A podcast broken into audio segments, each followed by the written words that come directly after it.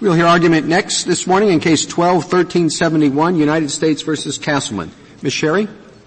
Mister Chief Justice, and may it please the Court, Section nine twenty-two G nine was enacted to protect battered women and children and to close a dangerous loophole in federal law that allowed domestic abusers to possess firearms.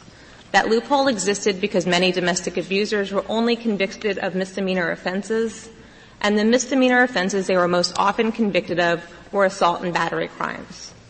Respondent asked this Court to adopt an interpretation of nine twenty-two G nine that would indisputably exclude the assault and battery laws of almost all of the fifty states and the District of Columbia, that would render the statute a virtual dead letter from the moment of its enactment until today, and it would leave that dangerous loophole wide open. The statutory text does not compel that implausible result. To the contrary, this Court ordinarily presumes that common law terms of art bear their common law meaning, and here the common law meaning of force is a natural fit. It makes perfect sense to define a misdemeanor. I'm, I'm a little bit concerned about going into the, that common law meaning. Why don't you go to what the common law meaning of domestic violence is? I thought that was your strongest argument. Uh, so isn't that different than just violence? Oh, it certainly is. The, the connotation of the phrase domestic violence is very different than the word the word violence standing alone. Exactly. And it's certainly different than violent when it's modifying the word uh, felony. Domestic violence describes a broad spectrum of abusive behavior. Misdemeanor domestic violence. Misdemeanor crime and domestic violence. So both the word misdemeanor and the phrase domestic violence, it's a broad spectrum of abusive behavior. It's characterized by a pattern of escalating abusive conduct. It may start with something like emotional abuse, include isolating the person from friends and family, include threats of violence, threatening to take away the kids, and it escalates. Threats of violence? D- domestic violence? Uh, they are. Not in this, not with respect to this particular statute. Oh, I hope statute. not. I hope not. No, and in, in, in this particular statute, Congress focused on a particular form uh, of domestic violence. It's well accepted within the uh, community that threats are a form of domestic violence, but do, do we have here, to think that domestic violence is different from violence? Wouldn't the simple term violence without the domestic adjective cover any physical uh, abuse that causes harm? It, it would, but I mean, domestic violence, my point here is that domestic violence has a different connotation, but even if you were to move away from the phrase domestic violence, Your Honor, this statute does talk about misdemeanor crimes of domestic violence, and that's the term that we're defining here. In Johnson, this Court recognized that it normally does presume that common law terms of art Uh, bear their common law meaning. And if I punch somebody in the nose, is that violence? I'm sorry, if you punch somebody in the nose? If I punch somebody in the nose? Yes, that is violence. Okay. So, so you have to have a special rule for uh, if I punch my wife in the, in the nose? No, and we're not, any, we're not any physical action that hurts somebody is violence, isn't it? Yeah, it, it certainly is, and we're not arguing for a special rule here. What How we're saying is that pinching or biting, hair pulling, uh, shoving, grabbing, hitting, slapping? Would those be violence, or would they be domestic violence if you're doing it against a spouse? Uh, in all situations, if you're doing it against a spouse, it is it is domestic violence. But I'm not is sure it, that's any different. And the reason that domestic violence uh, is different is because it, it is different than stranger on stranger violence. These are not isolated instances. This is a pattern of abusive behavior, and it may start with more slight injuries. It may start even without any physical violence at all. I don't understand that point. Are you saying the first episode of domestic violence wouldn't qualify? You keep talking about a pattern of behavior. I assume your argument would be the same if it's the very first incident of misdemeanor domestic violence. It, it, cert- it certainly would be the same as long as it fit within right, the well, scope. Well, then why are you talking statute. about why are you talking about patterns of domestic violence? Only to focus on what Congress was doing here. Congress recognized what domestic violence was, and it wanted to intervene at an early stage before the violence escalated, and be, certainly before it turned deadly, before the offender reached for a gun. And the fatal flaw in Respondent's argument is that it doesn't accomplish any of those objectives. Respondent acknowledges that Congress passed the statute, and it intended to accomplish something. It intended to close the dangerous loophole. It intended to take guns away from people who beat and batter their wives. Responding Sorry, I have no, no problem with the, the description of what Congress had in mind, reaching conduct that is prosecuted only as a misdemeanor. Uh, but the, the, the, the words that Congress used it, has as an element the use of physical force. Under the Tennessee statute, as I understand it, you don't have to have physical force. You have to cause bodily injury to another, which could be caused by a means other than physical force. And our, our view is that it cannot be caused by a means other than physical force. If you understand the, if you understand the definition of physical force, uh, at common law, at common law, physical force included not only direct uses of force by the aggressor himself, but also indirect or subtle uses of force. So things like poisoning, for example, were considered to involve the use of physical force at common law. Respondent doesn't dispute that understanding of the common law at page forty of their brief. Instead, what they ask this court to do is to depart uh, from that common law meaning with respect to the statute. The court normally does presume that common law terms of art bear their common law meaning, and there's no basis to depart here. This case is quite different uh, from Johnson in that respect. In Johnson, the court was defining a very different term, violent felony, and it concluded that because misdemeanor, uh, rather because battery was a misdemeanor crime both at common law and today, that it would be a comical misfit to adopt a definition of force that was used in the context of a misdemeanor and apply it to a felony offense. Yeah, well, I'm, maybe I'm, I'm, I'm mis- missing something here, but I thought Justice Ginsburg's question was not addressed to the federal statute, but to the Tennessee statute. Yes.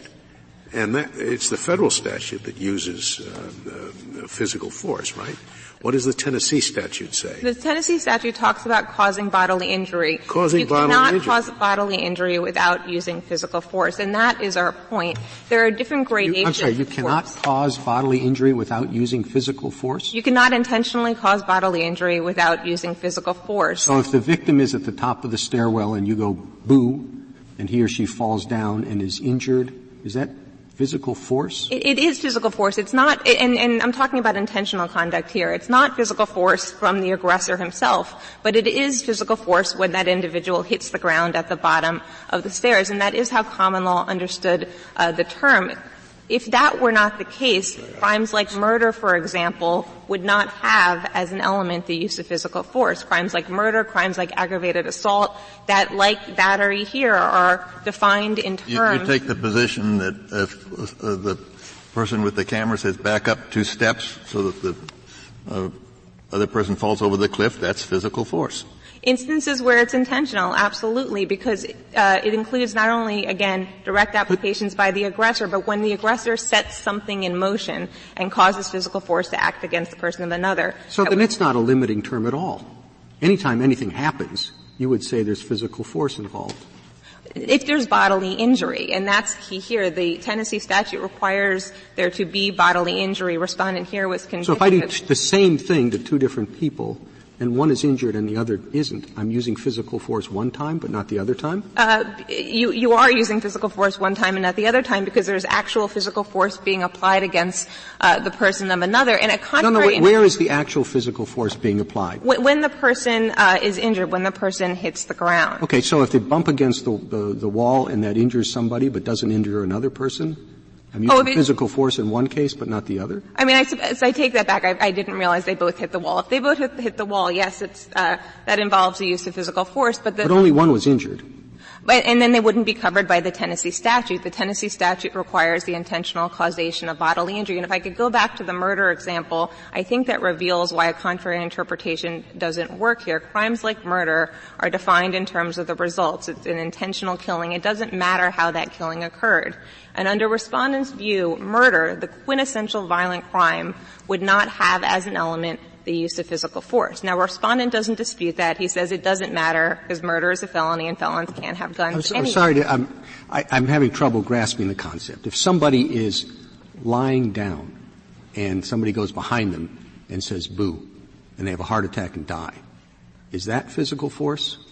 I, I think that's, that may be a bit different. The way the common law, and, and we're going back to the common law on this, the way the common law described it is it included direct force, it included indirect force, it included any time that the aggressor intentionally set something in motion that caused force to be used. In other words, directed something to act according to uh, the, ind- the individual's will. And so at common law, for example, it would not distinguish between a husband who hits his wife, a husband who whips his wife with a belt, a husband who poisons his wife, whether he shoots at his wife with a gun, or whether he lures her into the middle of the street so she's, so that she's hit by an oncoming bus. At common law, all of those different, uh, all of those different examples of conduct were forms of common law battery. But it might not include scaring the person and the person having a heart attack. I'm not sure if the common law would include that. And our argument here is that if it was common law battery, that it would be included within the scope of this statute because the common law defined battery as the unlawful use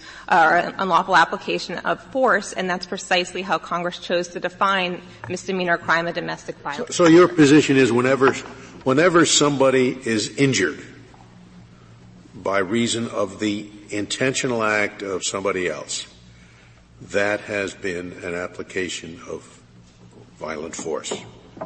That has been an application of violent force. That, are, that is our position. That was the position at, at common law, although common law didn't require violent, violent force. force. We don't think violent. The statutory term is physical force. Right. And we, we obviously do not think violent force is required here, but we think whether or not violent force uh, is required, that yes, the intentional uh, causation of bodily injury does require the use of force. And if I could try again to go back to the murder example, if you look at, for example, a federal statute, eighteen U S C three seventy-three A, Uh, we cite this at page fifteen of our reply brief.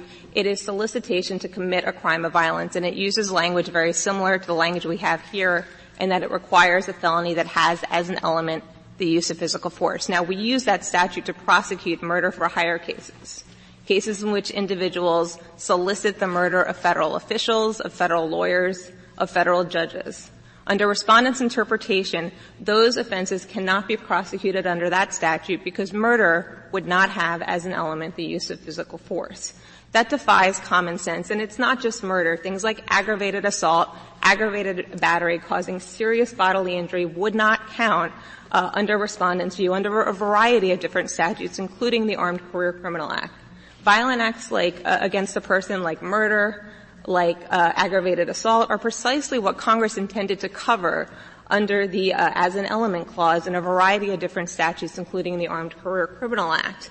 Uh, and coming back to this particular statute, nine twenty-two G nine, again, was intended to accomplish something, and respondents' interpretation would read all meaning out of that statute. It would be an inoperative nationwide. Respondent does not dispute that.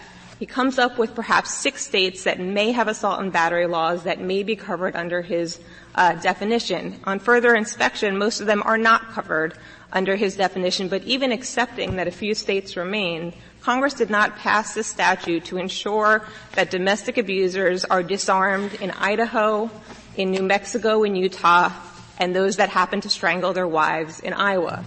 Congress was trying to solve a nationwide problem, a serious problem. As the Court recognized in Hayes, domestic strife and guns are deadly nationwide, and Congress wanted to solve that problem with a nationwide solution. To Wonderful. So. Wait, domestic strife? I mean, my goodness. All Dome- we have to find is domestic strife? No, that's not what I'm Whenever there's domestic strife, guns are dangerous? I, I...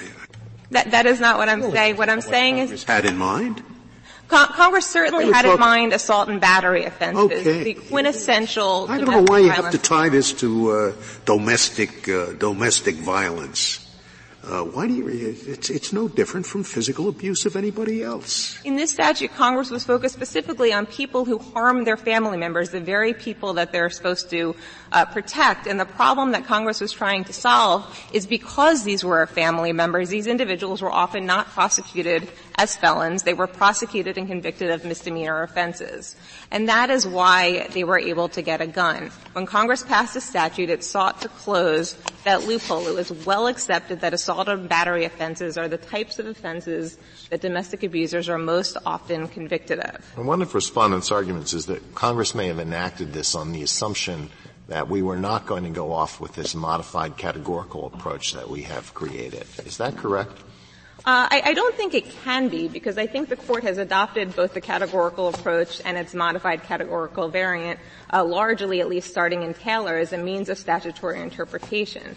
And so it seems odd to me to say that the enacting Congress would have been surprised when a court actually interprets the statute according to Congress's uh, intent. It, ch- it chose element uh, language in the statute, and respondent certainly um, does not argue that courts should be applying applying a fact-based approach. That's not what this court uh, said in Hayes. And so, if you think Congress didn't enact a fact-based approach, it seems a little bit odd to say that Congress may have thought that is actually what it did uh, in this case. And respondents do not dispute that the modified categorical approach wouldn't mitigate any of the practical uh, harms here. Uh, respondents' argument is not specific to offensive uh, touching statutes. It includes the statute we have here, which is a bodily injury statute. If you look at the laws of all, nearly all fifty states, uh, it's one of the two variants. It's either offensive touching or bodily injury, and in most cases, both. And well, could I ask you about that, Miz Sherry? I, I, I mean, suppose we accepted your argument uh, as to bodily injury, but offensive touching just went too far. I mean, what happens? How are the laws of the fifty states constructed? Are we going to have, are you going to have, a terrible difficulty prosecuting real, uh, you know, punch-in-the-nose kinds of incidents of uh, physical violence because there are uh, indivisible statutes that apply to both? We are going to have a real difficulty prosecuting in about twenty-eight states and the District of Columbia. twenty-eight states and the District of Columbia define their assault and battery laws with reference to common law battery. Uh, and in those states, there will, the first question will be whether or not the statutes are divisible. Some of them are uh, codified in the statutes, some are still common law crimes that are defined by the courts in those states. So well, presumably if they're divisible, you don't have a problem. The only time you're going to have a problem, and uh, again, I'm, I'm assuming that uh, the court will say the physical touching goes too far, that that's not included under nine twenty-two. So you'll have a problem as to any state statute that uh, indivisibly makes illegal both phys- both offensive touching and uh, uh, uh, more violent forms of activity. How many statutes are like that? Uh, it, it depends what you mean by, by divisible, and I think that's going to depend uh, in part on, on case law in, in those states as to whether they treat them as separate crimes, in other words, separate elements, or whether they treat them of different different means of of. In, uh, how, how many how many include just how many include mere touching as? twenty-eight states in the District of Columbia include mere touching, and even if the statutes were divisible, we would still have a serious problem because in a lot of those states, the state record is not going to make it clear uh, the basis for the conviction. That was true in Johnson. Florida uh, was a statute that had different prongs, including bodily injury and offensive touching. The reason the court in Johnson focused on offensive touching was because the state court record there did not make clear the basis for conviction. It was true in Hayes with respect to the West Virginia statute. And if you look at most of the Court of Appeals decisions that have dealt with this issue, uh, it is true in many of those cases as well. It is certainly common for states to charge the least common denominator. Now, just because someone... Of the twenty-eight states, if I could just understand this, of sure. the twenty-eight states, how many separated out on the face of the statute I as believe, between offensive touching and bodily injury? I think there's fourteen that separated out on the face of the statute and fourteen that are, are, are common law. Uh, whether those, those, uh, whether those states actually separated out in terms of the case law, I'm not entirely sure. What do you want us to do with those fourteen that don't separate it out? Let's assume the case law doesn't separate. What do you want us to do? Are they covered by this statute or not? Well, we, yes, we think that we think they are all covered by the statute because we think that violent force uh, is, is not required, which is our our first argument. Just touching is just touching isn't it? Just touching is, and we and the reason just touching is, as this court recognized in Johnson, is that was the common law meaning of force. And the statute, common uh, Congress did track the common law. It adopted the common law definition of battery, and in a statute that's designed to protect battered women, in a statute that's dealing with domestic abusers who are routinely prosecuted under assault and battery laws, and in a statute that does track the common law definition of battery, it makes uh, perfect sense to adopt the common law meaning. Well, I realize that in this area we're supposed to forget anything that we might actually know about the real world, but uh, it, are there really a lot of cases in which one spouse is convicted for uh, offensive touching of another spouse? It, I search the books while I find these. I, I think you will find cases in which that's what the statute says. I do not think you will find are, cases. The facts are that there's not, nothing more than an offensive touching. No, I don't think you will find cases where a husband tickled his wife with a feather or tapped his wife on the shoulder. For how, a does, couple how does marital rape figure in this? And, and the marital, is a marital rape considered a bodily injury, or is that actually? Could that fall under the offensive touching? Um, I don't know the answer. I don't know the answer to that. I don't know whether they're prosecuted under these particular statutes or whether they would be uh, prosecuted under rape statutes um, either. So I'm, I'm not entirely sure which it would be, but I think um, it certainly is true that if you looked at the case law in terms of the facts, you're not going to find examples of someone tapping their wife on the shoulder. You're not going to find examples of someone tickling their wife with a feather. I mean, these are wife beaters. These are people who are abusing, who are battering, who are violently injuring those people that they are supposed to care for, that they're supposed to protect, that they're supposed to love. I think it's telling that respondent can only cite to one case in Tennessee that was prosecuted under the bodily injury assault statute, and he says that that is the one case that shows that Tennessee prosecutes nonviolent offenses. There, the man punched his father, strangled him, swatted at, scratched at his mother, uh, twisted his wife's arm, knocked her to the ground, all the while holding their baby in his arms. If that is the example of the nonviolent conduct that's being prosecuted under Tennessee domestic assault, I think it proves Congress's point, and it explains why Congress did not want that individual to have a gun at the ready so that he could pick it up in the middle of a domestic dispute and pull the trigger. That is it's strictly background information, but if you have a case of domestic violence of the aggravated sort, and there's a, a plea, an offer to plead guilty in the state court. As, as you understand it, um, does the state court have the obligation to say that if you plead guilty to this crime, uh, you cannot buy a weapon? Does, does the state court have the obligation to give that advice? Not as a matter of federal law, but if I can uh, give two qualifications on that. In two thousand five, uh, VAWA uh, passed an amendment that, as a condition of funding, uh, said that states need to adopt a judicial policy to provide that notice. Uh, so it's not as a matter of federal law. It's not required, but states are encouraged to do so under VAWA to adopt uh, those uh, those um, provisions, and I believe that all fifty states have now done that. Um, the other thing I would point out is that when an individual goes in to purchase a weapon, uh, he fills out a form, an A T F form four four seven three, and on that form he has to check off whether or not he's been convicted of a misdemeanor crime of domestic violence. And the form contains a definitional section, and in that section it defines uh, misdemeanor crime of domestic violence as a crime that has as an element the use or attempted use of physical force, and then in parentheses it says, for example, assault and battery. And so any individual who goes to purchase a weapon, respondent here, had he gone to purchase the weapons himself instead of having his wife do it, would have seen that form and certainly would have been on notice that his misdemeanor domestic assault offense is a misdemeanor crime of domestic violence. And respond, respondent... Doesn't that assume the conclusion of the case? Uh, I'm not suggesting that that's how, that, that the court should decide that legally, but in terms, if there's any concerns about notice, what I'm saying is that the A T F form, uh, that individuals fill out and, and when they go to purchase a weapon specifically refers to assault and battery, and there's a good reason for that. It's because assault and battery are the quintessential domestic violence crimes. And how, do, how, how do we get to the, to the common law meaning of, uh, of force? I mean, the, the statute doesn't, the federal statute doesn't say that, right? It, the, the federal statute says, convicted of a misdemeanor crime of domestic violence, right? And it, and it defines what that means. So it defines a misdemeanor crime of domestic violence, and this is uh, nine twenty-one A thirty-three A. It's on one A of the government's brief, and the way it defines misdemeanor crime of domestic violence is a misdemeanor under federal, state, or tribal law, and has as an element the use or attempted use of physical force or the threatened use of a deadly weapon. Of course, that's the same language as was in Johnson, but you would be asking us to apply it differently here. It is very similar language to Johnson. Certainly the use of physical force language is the same, and yes, we would be asking for an interpre- a different interpretation here. Johnson expressly left this question open.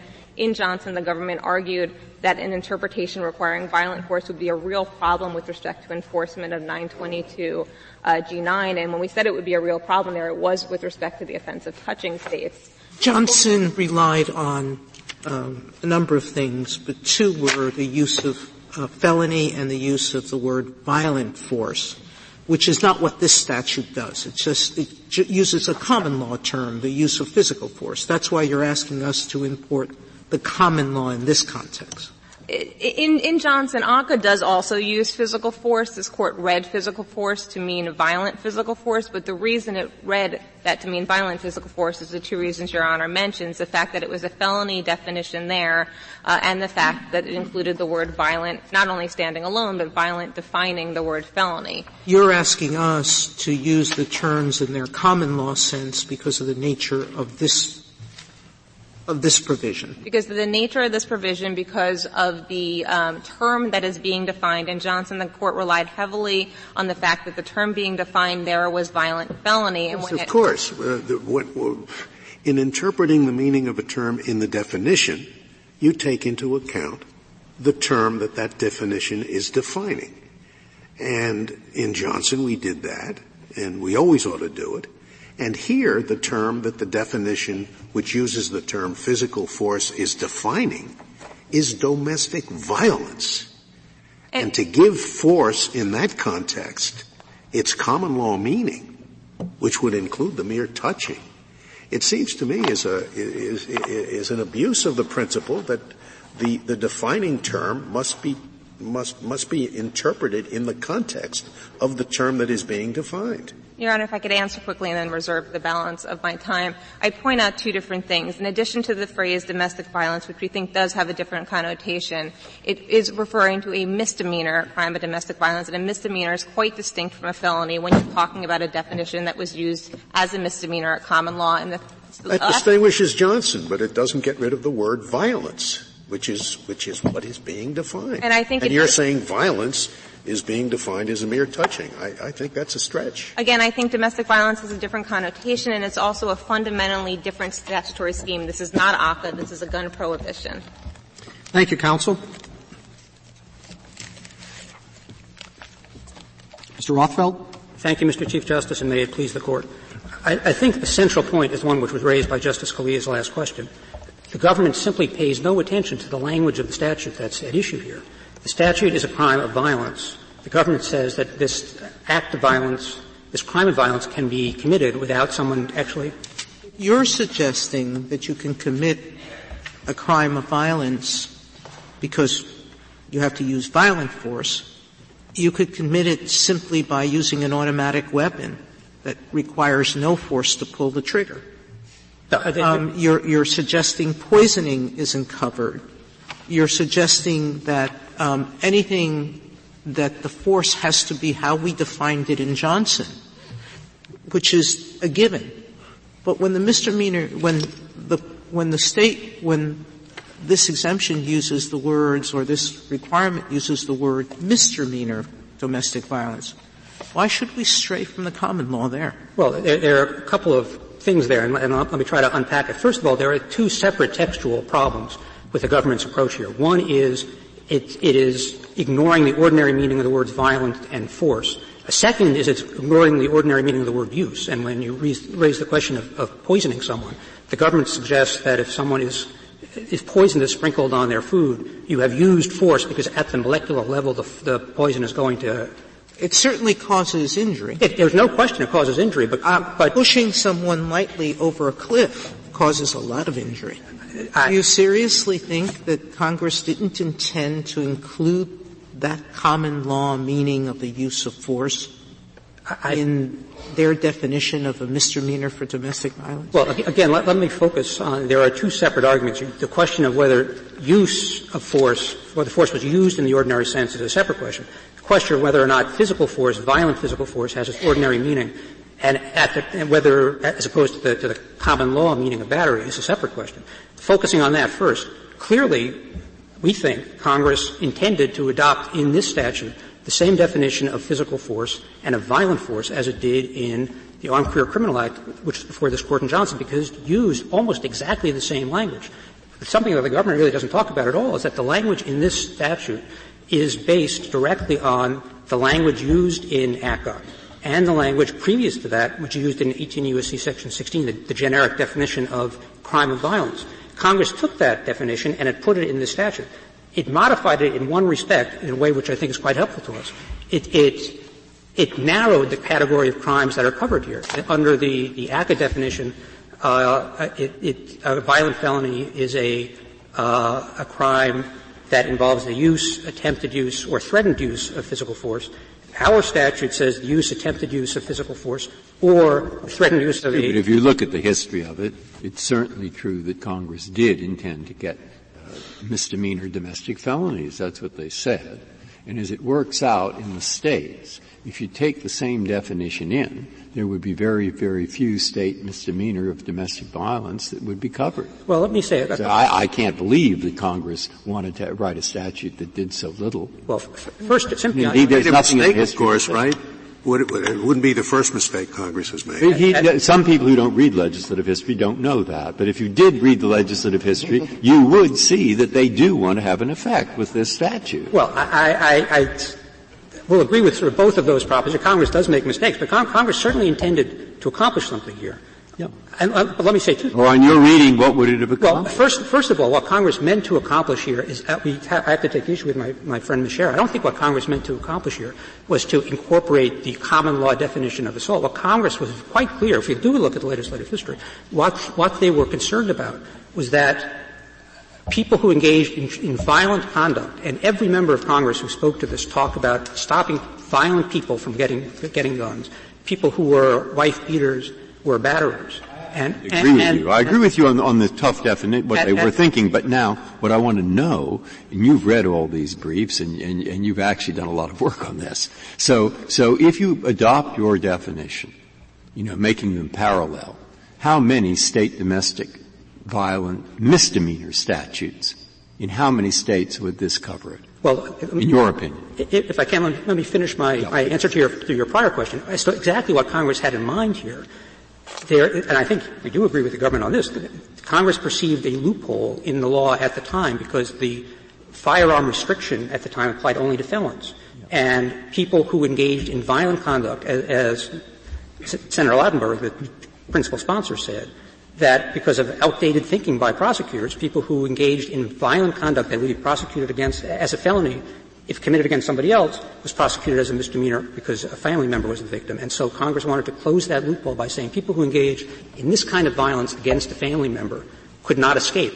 Um, and so violent misdemeanors were directed, were, were, were defined here. And, and as Senator Wellstone very graphically put it, if, if you beat your neighbor's wife or batter your neighbor's wife, that's a felony. If you beat or batter your wife or your child, that's a misdemeanor, and we have to get past that. So that's what they were trying to do. They were, tr- they were not trying to broaden the category of conduct that was made criminal. They were trying to say that if you engaged in violent conduct that would be would be treated as a felony if committed against somebody else, you don't get off off the hook um, because you, you did it against a, a family member. As to which statutes are affected by which state statutes remain as predicates, I think it's not entirely clear. I, I, the government focuses in its statutory appendices uh, uh, on the, the generic definitions of assault. I think even as to some of those, under a modified categorical approach, some of them would would would, would satisfy uh, the statutory standard. And for example, well, it, even if they wouldn't, uh, once again, Congress uh, may have miscalculated.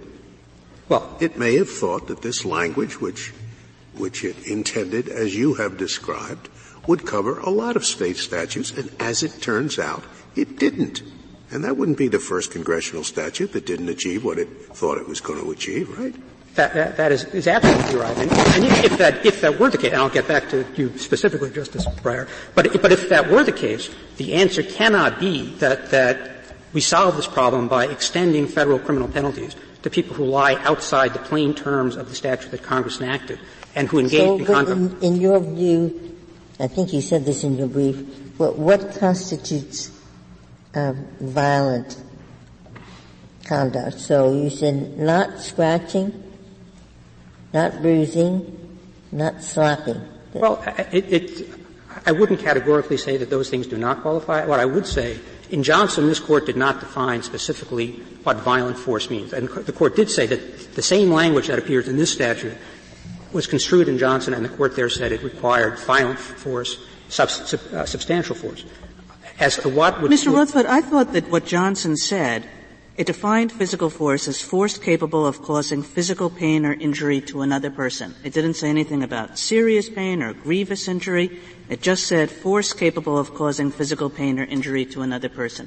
That's what Johnson said. Why would we adopt a different approach? Uh, I think Johnson had no occasion to, to to specify what level of force was necessary, what level of pain. For, Johnson paid. No, it, I mean it specified it as not involving any level. That, that there was no inquiry into level. It's force capable of causing physical pain or injury to another person. But that's the clear standard in the holding. I, I guess I, I would have to respectfully suggest that the way I read Johnson is, is to is to say that it was enough for the court to decide that case, to say that offensive touching, that mere touching, was not enough, that something more than that is required, um, and violent force, substantial force is required, and, and force requiring having the effect of some level of, of pain and injury satisfies that.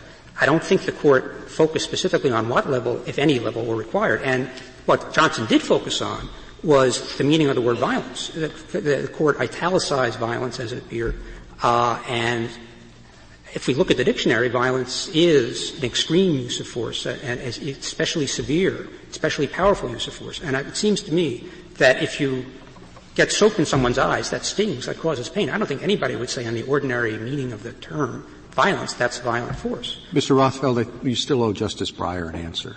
Uh, thank you, Mister Chief Justice. Uh,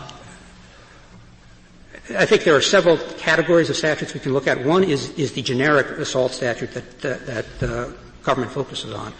Some of those, and look, look at the Tennessee statute at issue here, for example. Um, the Tennessee statute makes in, causing bodily injury uh, a, a violation. It defines bodily injury to include a number of specific types of harms, which are listed uh, disjunctively. Among them, for example, burning, causing disfigurement. It's, things like that seem to me would be violent, and if properly charged in an indictment, um, under a modified categorical approach, I think would be sufficient to. to uh, that's true, and that's what I was trying to get at, because it seems to me some of the, quite a few actually, of the statutes that they cite have different categories, and some of the categories would escape uh, being covered, fine, offensive touching, uh, and others wouldn't. And so I thought you might, on that assumption, if you win this case, then how many states would be, how many states have written their statutes so generally that it wouldn't fall within uh, the scope of the provision we're talking about, in your opinion? I, I can't give you a precise number of that. I, I think it's a substantial number of. When you say substantial, I mean, you've read all these. And, and do you have any idea of, of, of I, I, and you've I, thought about this question, so I, you must have some rough idea that I, I, you could yes, put a I, range on it. I, I think at least some dozens of states that, that have use of force, uh, that have, have causing bodily injury, define bodily injury to include a list of, of things that one can yeah. do. Um, and some of those things are going to be necessarily violent things. And so in all of those states, if, if the injury is inflicted in that respect, and it's properly charged, it would be. Can you give me an example of that? I mean, I, I think most statutes I know just saying causing physical injury. Well, the, the, the, the Tennessee statute, which is at issue here, um, says causing bodily injury. It then defines separately bodily injury, and I mean, this appears uh, in the.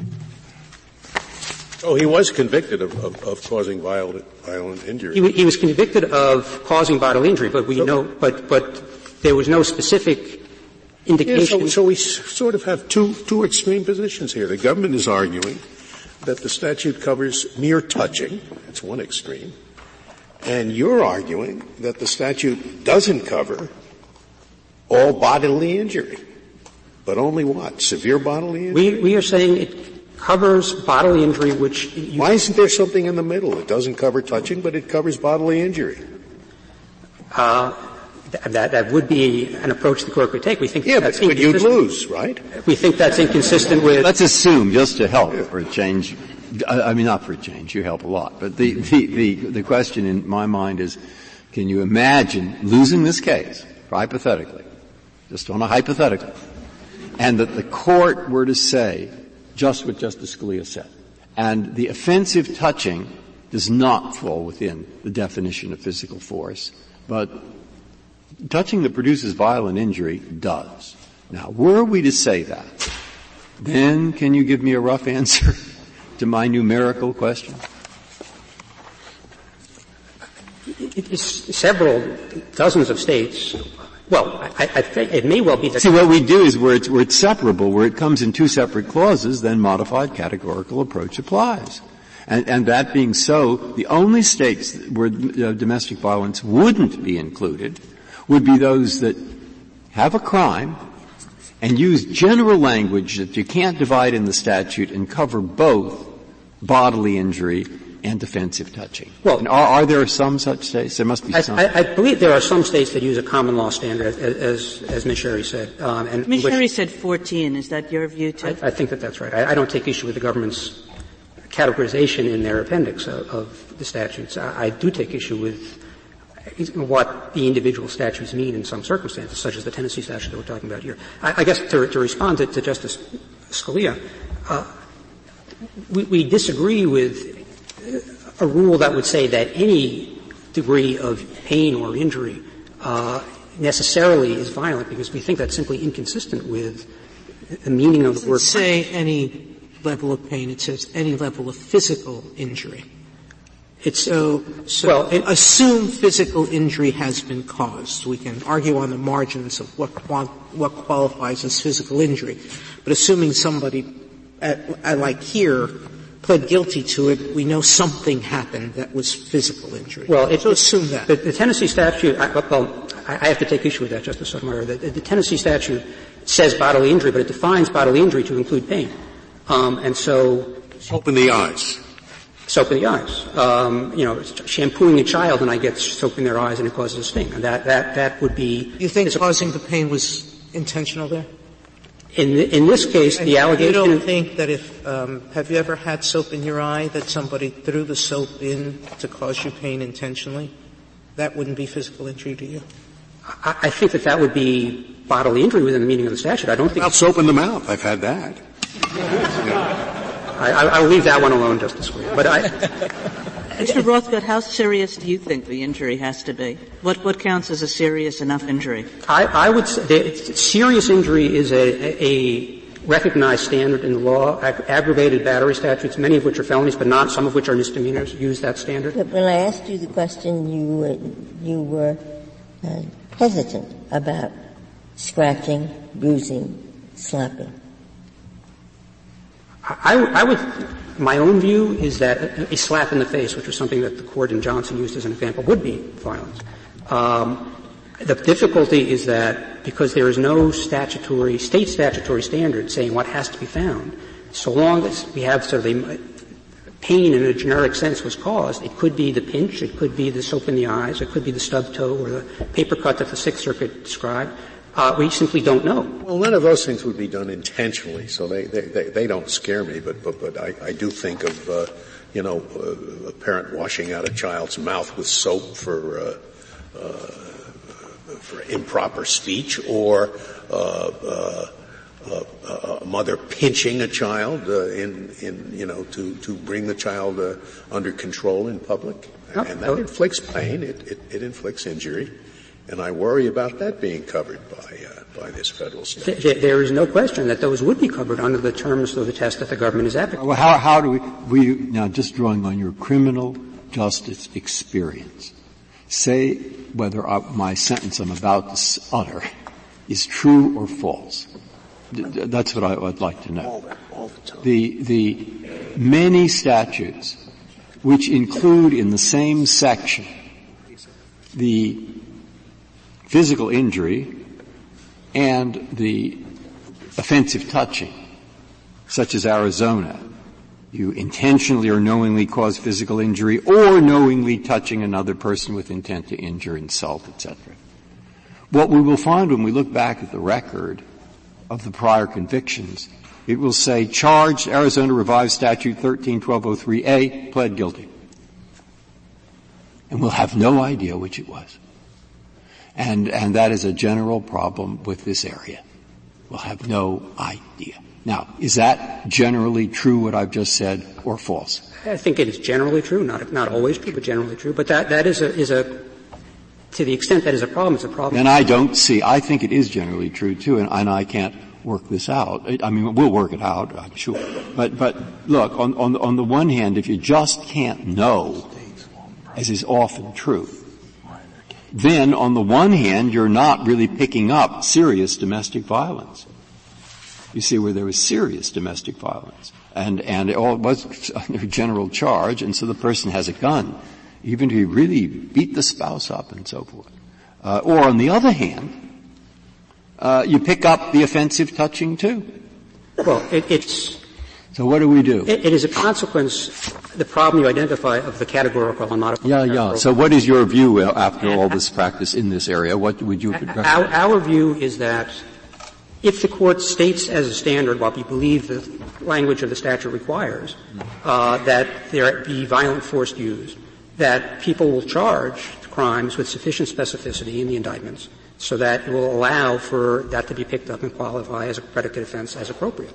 Um, I think the answer, as I suggested earlier to Justice Scalia and the Chief Justice, the answer cannot be that because we have practical problems in the application of this in some states, that we're going to apply significant federal criminal penalties to people who lie outside the plain terms of the statutory text and who did things that Congress did not intend to criminalize. It, it is, I think, quite clear. And, and this returns to the question that Justice Sotomayor asked. But on your reading, it seems one thing that Congress really wanted to cover, it didn't. That is, the, the defendant has brutally beaten the mother of his child. But under the Tennessee statute, you would say that that doesn't qualify as a misdemeanor crime of domestic violence. I would say that if someone who did that is prosecuted under a generic assault statute that does not have as an element the use of force in the relevant sense, violent force, then that, that is true.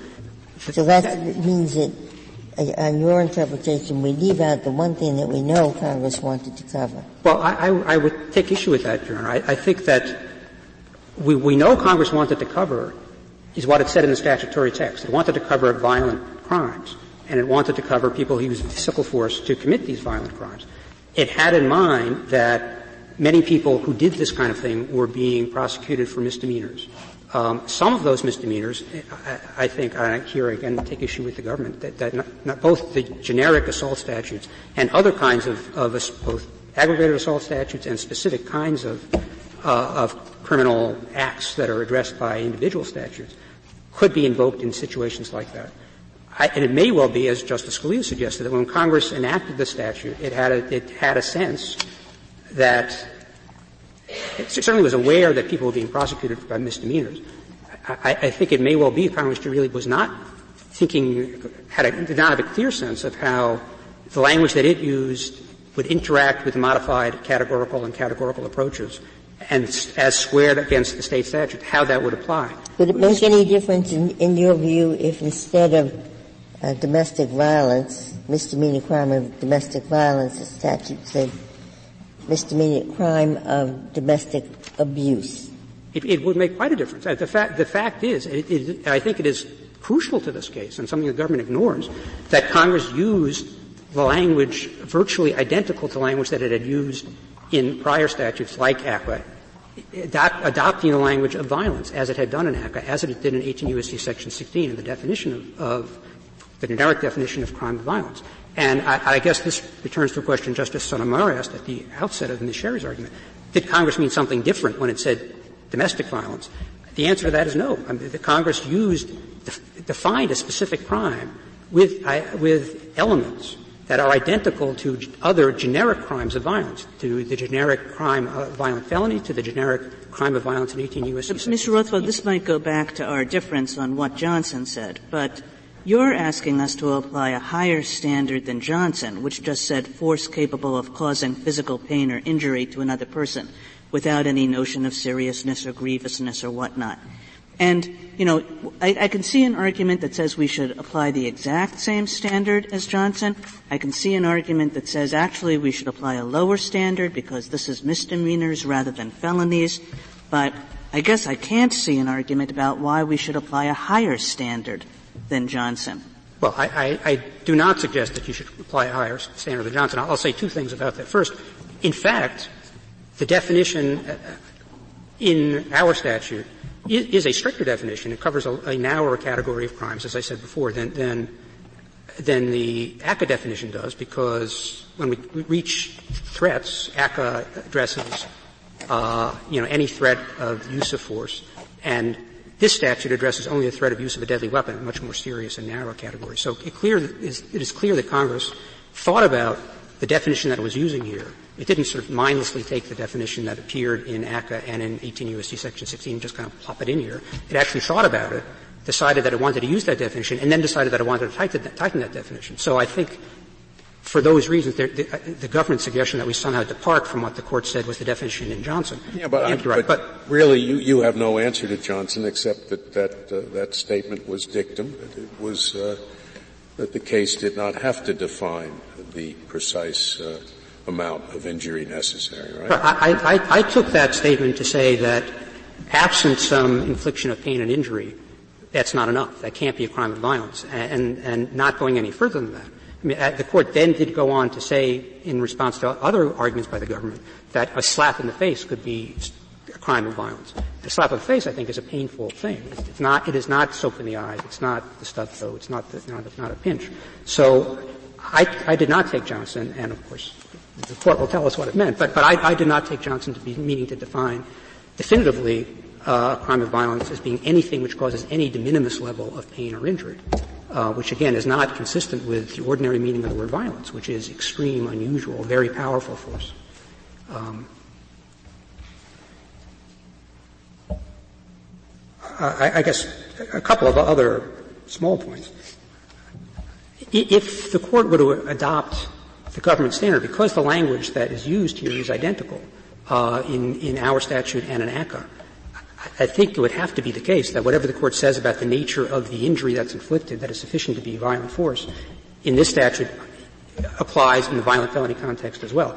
I think it would be quite extraordinary to think that, you know, soap in the eyes, which triggers a, uh, a, a state battery prosecution, um, would be sufficient to qualify as a violent felony and, and make someone subject to a fifteen-year mandatory federal prison sentence. I mean, that, that would be quite a remarkable outcome.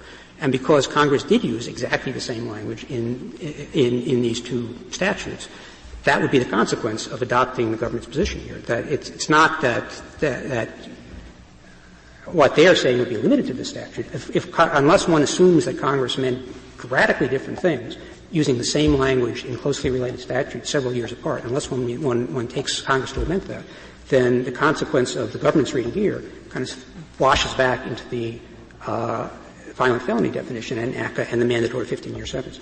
I think that can't possibly be, be what, what Congress had in mind.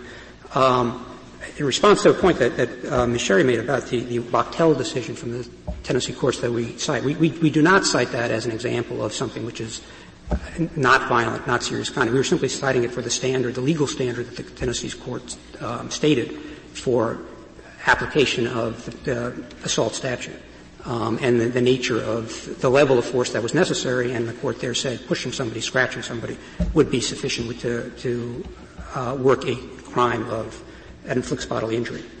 Um, it is not theoretically, I should add, that people are prosecuted for things like this across the country. In our brief and the National Association of Criminal Defense Lawyers briefs cite examples of people who are prosecuted for non-serious conduct, clearly non-violent conduct, people for, for spitting, for pushing people's hands away. Um, in Tennessee, I can't cite uh, cited cases, uh, reported cases that involve conduct of that kind in the domestic context. I can say that people are arrested in Tennessee with some frequency for domestic assault in contexts where the allegation is that they pushed, that they spit, um, that they pushed somebody's arm away. So have to assume that some number of these people are prosecuted, and as in this case, they plead guilty to make the case go away. Having done that, they are now, under the government's reading, subject to a lifetime ban on ownership of a firearm. It seems to me that that was not what Congress had in mind. Congress, again, if one looks at what the members said as they debated this legislation, they were concerned with people who engaged in acts of violence, with wife beaters, with batterers, who were escaping application of the firearms limitation because they managed to plead down because their crime wasn't taken seriously. Crimes involving offensive touching are not what Congress had in mind.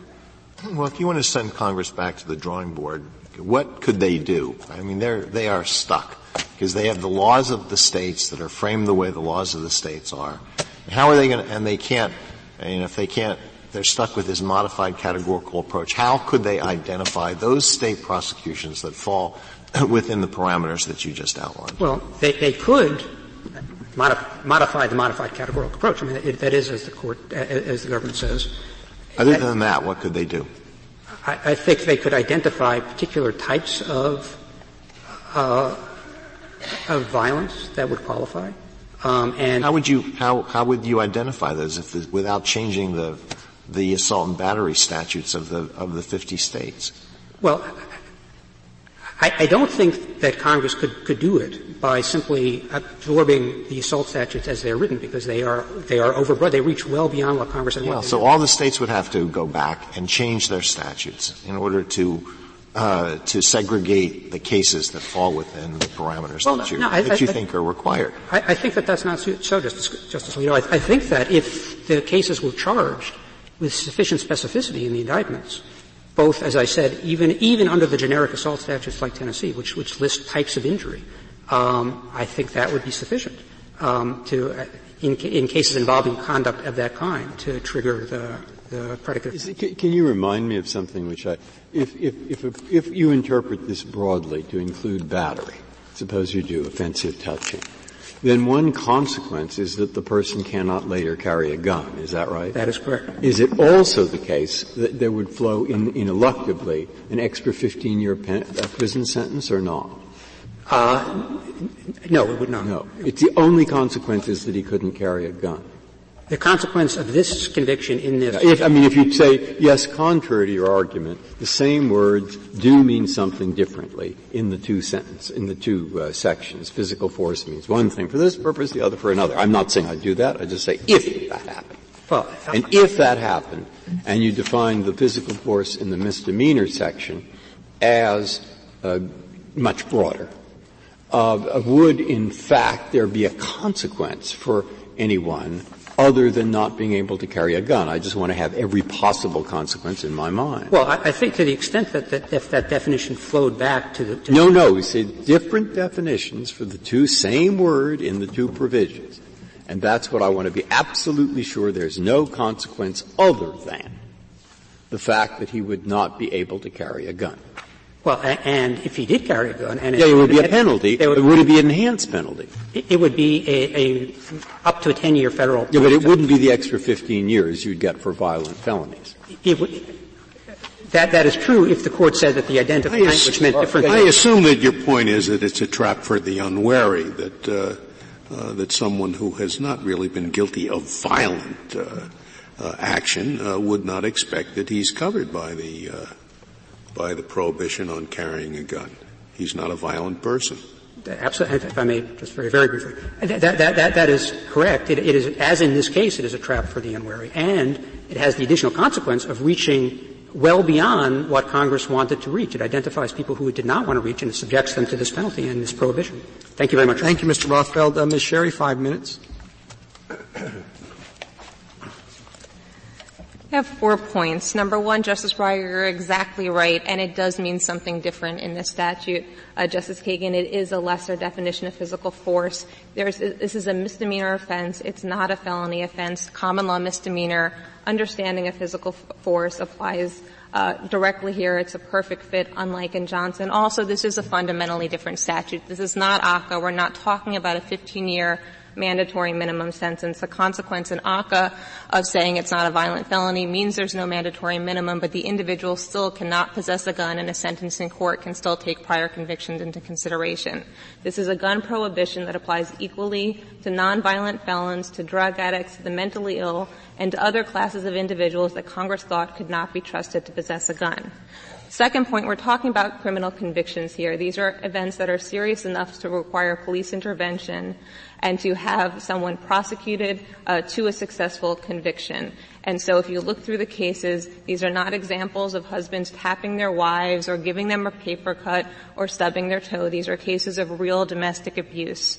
And the third point is one of the fatal flaws in Respondent's argument. He acknowledges the legislative history. He acknowledges that Congress was trying to get guns away from violent individuals. But these violent individuals who are convicted of misdemeanors are not convicted of misdemeanors in the absence abstract. They're actually convicted of violating certain state laws.